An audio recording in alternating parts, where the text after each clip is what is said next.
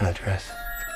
What's that? A safe house in Paris. Why would I need a safe house in Paris? Should things at some point go terribly wrong, it's good to have a place to go. You know, for a cup of tea. Just so you know where I'm coming from, I'm a casual Harry Potter Fantastic Beast fan, and I really don't have a deep, deep knowledge into all the background and books. So, with that said, this is my review. So, I think you'll like this movie if you're a true fan of Harry Potter and um, this world, this universe, uh, wizarding world. And um, this movie, I think, more than the first one, uh, Fantastic Beasts: Where to Find Them, there's a lot more fan service to the Harry Potter fans.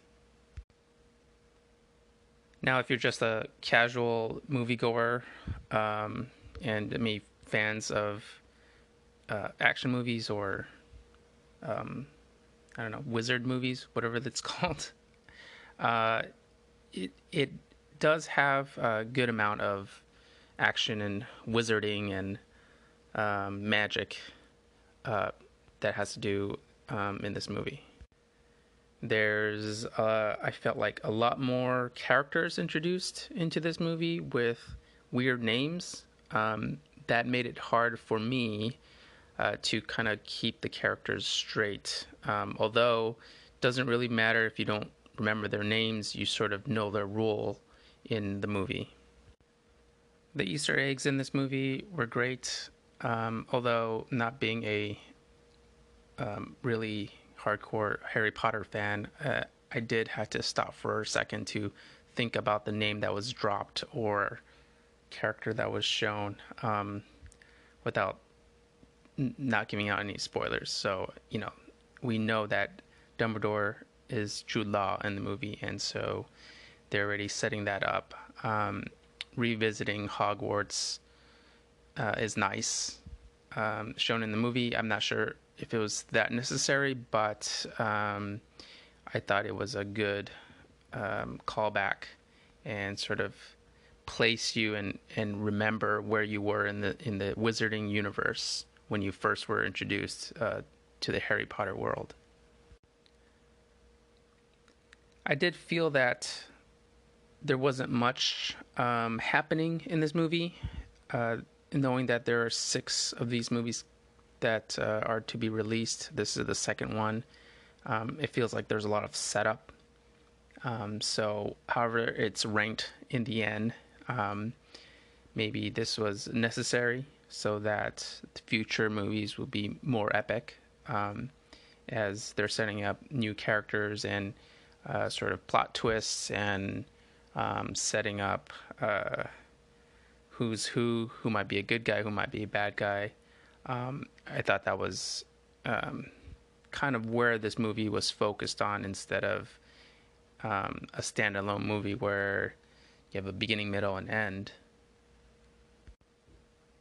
So if you are gonna watch this movie, I would say get a refresher. Um, it might be more rewarding in knowing what happened in the last movie, especially, and maybe some of the key characters from the Harry Potter series.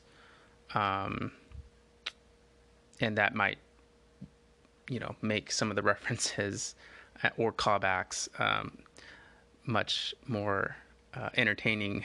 Um, I, I did. I was sitting in the theater while other hardcore fans were cheering and kind of gasping at um, who was being revealed. So maybe if I remember correctly, I will um, mention those uh, in a later spoiler uh, review. So, lastly, um, before maybe I'll play another clip of the trailer, um, I really appreciated that they are expanding on this like Harry Potter or wizarding universe, um, this wizarding world. Um, there are scenes of different countries on which uh, sort of like their wizard headquarters is located in that particular country. So in England, you had um, the main uh, Harry Potter series was mostly around that and in the first Fantastic Beast was set in New York. Um, there are scenes in Paris in this one, and so um, as they expand on this universe, I think it's great moving forward for these movies. Um, so if, if you want to continue on or just wait till more movies come out and see how well they do and maybe binge it later on, I I think that's perfectly fine. But uh, if you're a fan and if you like uh, these types of movies, um, I think it's a great uh, movie to watch. Um, it's entertaining, and that's about it. Yeah, so let me know what you think, and um, until next time, see ya. The wizarding and non-wizarding worlds have been at peace for over a century. Grindelwald wants to see that peace destroyed. You want me to hunt him down? To kill him? Dumbledore, why can't you go? I cannot move against Grindelwald. It has to be you.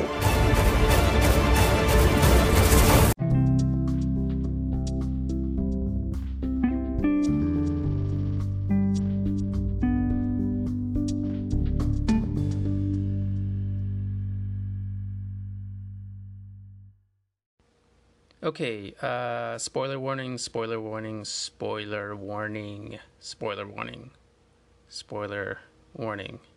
Um, I think there's enough days now uh, that I can reveal some spoilers. If not, stop now and don't listen to it and come back to it when you're ready for spoilers. Um, here we go.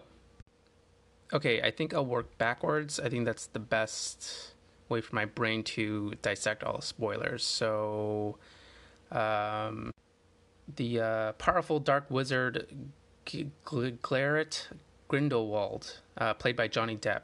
So he escapes, obviously, or else really nothing's really happening in the movie. Um, that's not really a spoiler, but he escapes and recruits uh, sort of the dark side of uh, of the wizarding world. Um, he wants to kind of take over the world uh, because wizards are superior than regular muggles, non mage, I don't know, humans, I don't know what to call them. Um, so, all of those, there's different, each um, country has their own like uh, slang for non magic people.